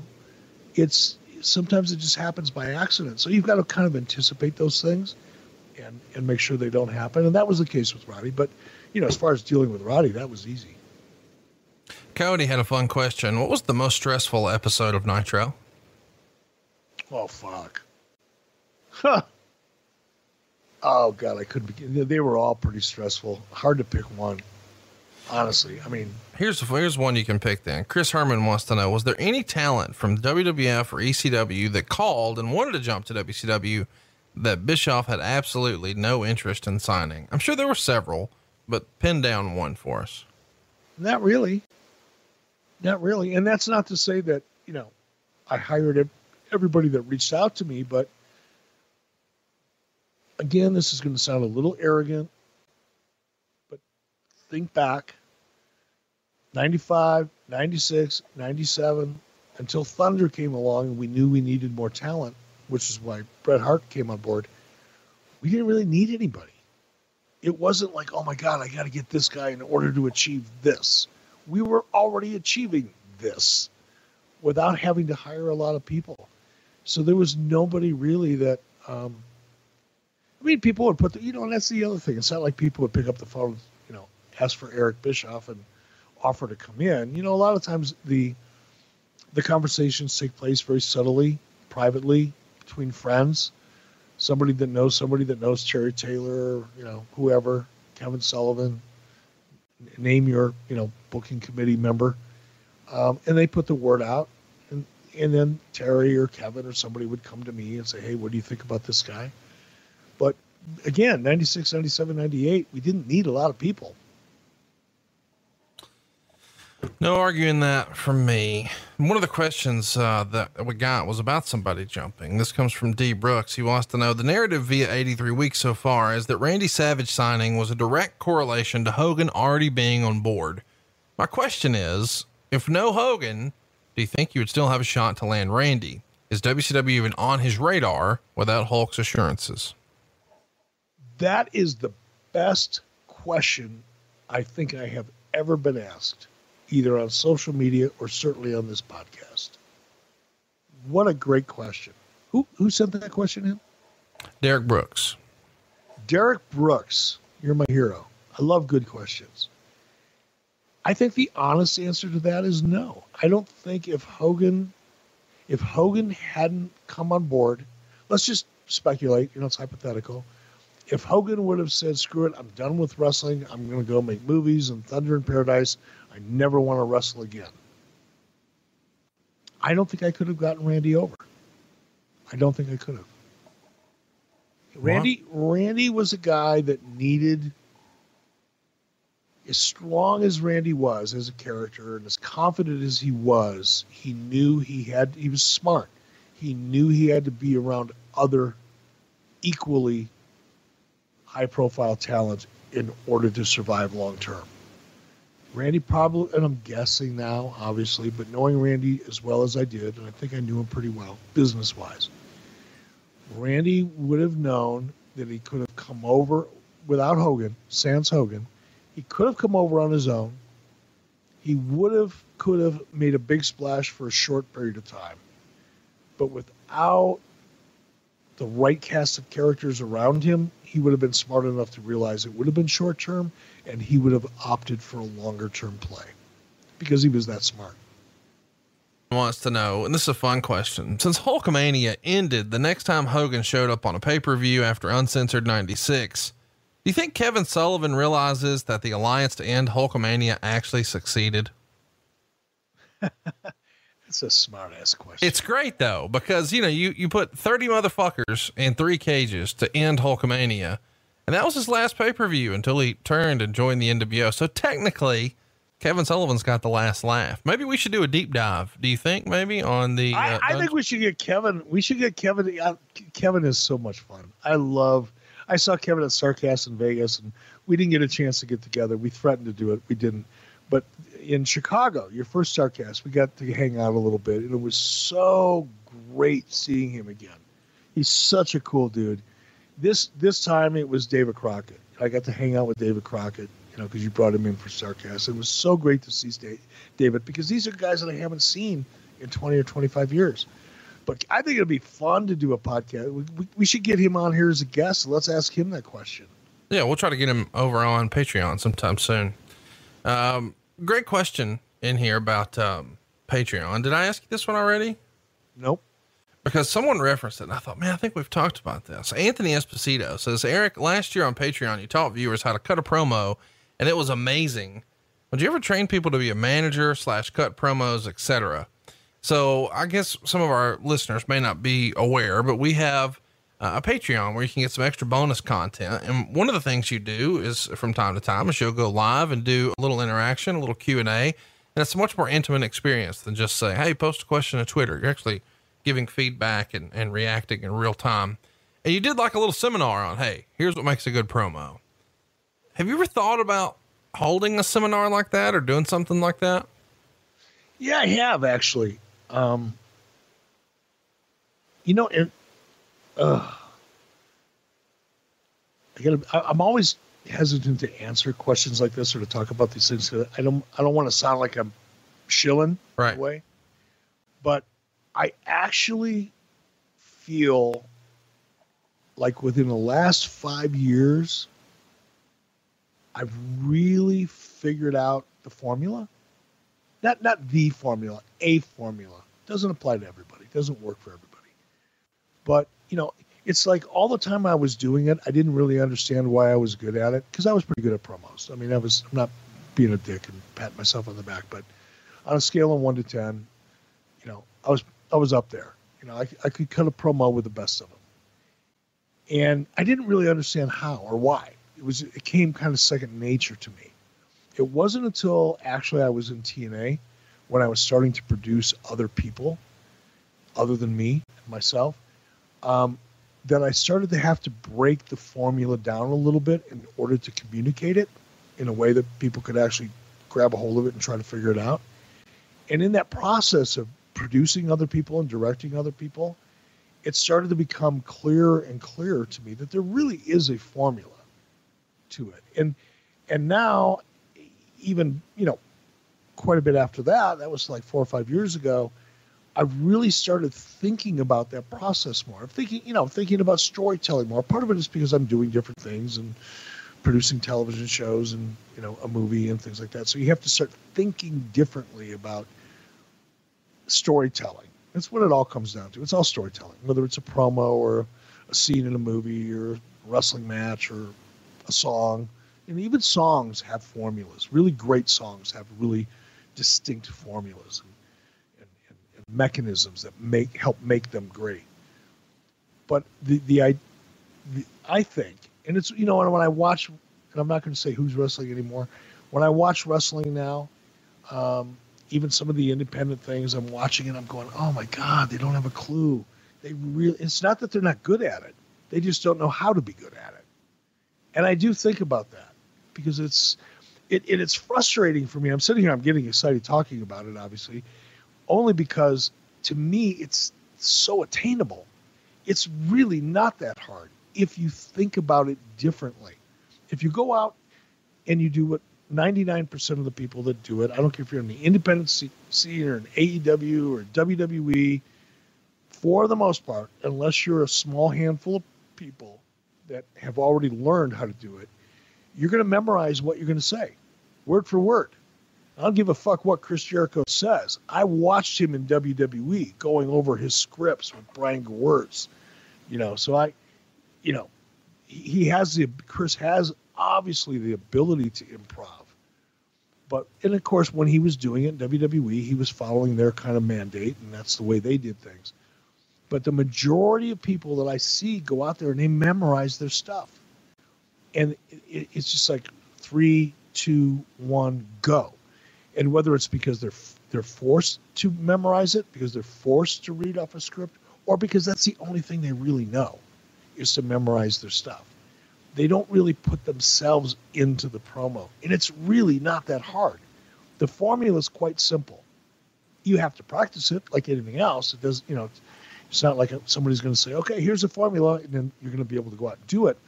But if you look at if you look at a way to approach a promo, and I, I don't want to play like hide and go seek here. It's really simple shit for me. It's a beginning and a middle and an end. You know, if you're a baby face, you set that promo up. You're not yelling, you're not screaming because you're a baby face. You shouldn't be that hot. You should be respectful. You should be humble. You should be grateful to be there. You should start out slow and low. Don't start out screaming because if you start out screaming, you got nowhere to go. And if you're a baby face in that, that first act of your promo, I don't care if it's a three minute promo or a six minute promo, whatever it is, divide it up by three. If, if you get to TV and you, they say, okay, you got six minutes. Okay, the first two minutes, you should be setting the stage as a baby face. The second two minutes, you should be putting yourself in jeopardy. Put your heel opponent over. Don't try to be tougher than, cooler than, smarter than, faster than, whatever than your opponent. Put yourself at risk. Put identify the stakes. What's going to happen if you win? What's going to happen if you lose? What are your fears? How are you how are you in jeopardy? If you're a babyface, you have to put yourself in jeopardy. If you're a babyface and you come out there and you do the road warrior, we're gonna get your ass. It doesn't matter who you are. We're gonna eat you alive and then you go out and eat them alive, you're no longer a babyface. Now you're a heel. If you're a babyface, make yourself a babyface. Make people want you to win. Make them care about whether or not you achieve your goal. And what's your goal? Oh, by the way, because you've identified the stakes, you've made it personal. Everybody that's listening to you knows what's going to happen to you if you win, what's going to happen to you if you you if you lose. And the greater and more and, and more clear those stakes are, the more that promo is going to resonate. And then in the third act, convince everybody that you're going to do everything you possibly fucking can to make this work. But don't put yourself over at the expense of your heel opponent. If you just do those and learn, now I'm, I'm just made this sound really simple because it was a very general approach, or it was a formula. But if you learn how to cut your promos, thinking about it in those three pieces, three acts, the beginning, set yourself up, put yourself at risk. Second act, you know, what's going to happen if you win or you lose? Really identify the stakes. In the third act, tell everybody what you hope to be able to accomplish and how much you want them to be behind you. You've just cut a great fucking promo.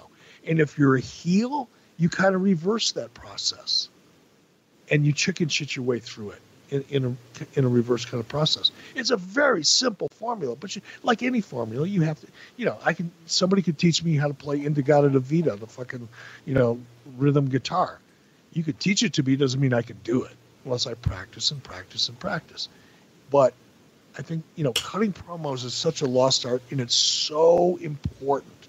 You know, I think one of the reasons that, not one of the, I mean, there's a lot of reasons why. Um, Dustin and, and Cody worked so well.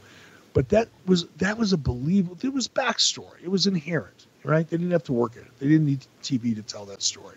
They could tell that story in social media, and, and they were able to to do it effectively. But that was such a great story. Stories are everything.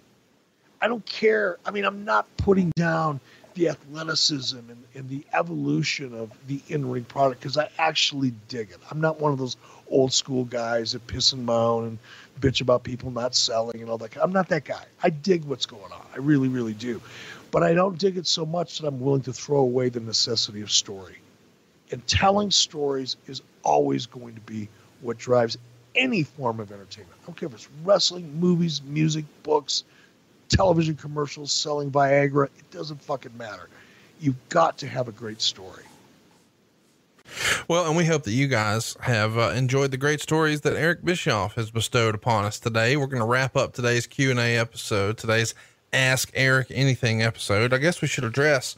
Uh, we're late today because uh, I I didn't land until eleven twenty two last night, so there would have been no way for us to get this done and it still be uh, remotely enjoyable for Eric. So we had to make it happen today on Monday, but you're getting it right out of the tap today, baby. We appreciate your support and look forward to seeing you here next week. We ran through the entire lineup. We're going to go ahead and get that on social uh, coming up here pretty soon. But lots of fun stuff coming your way. In the meantime, please support our sponsors. Follow us on Twitter. He is Hattie Bischoff. I am a Hey Hey, it's Conrad. We are at 83 weeks and we are out of time. We'll see you next week right here on 83 Weeks with Eric Bischoff. John brings his skewed sense of humor. Jeff brings tips to cut strokes off your next round. Together, it's those weekend golf guys. They'll pay a lot of money to PXG and Titleist and Callaway and on and on and on, right? How many yards do you think you're going to pick up with that extra driver? I think I can get an extra 5 to 10. What if I give you 15 to 20? you pay me more. Jeff Smith right? teaches on the sliding scale. those weekend golf guys, the podcast, part of the Bleav Network. Just search B L E A V on YouTube or wherever you listen.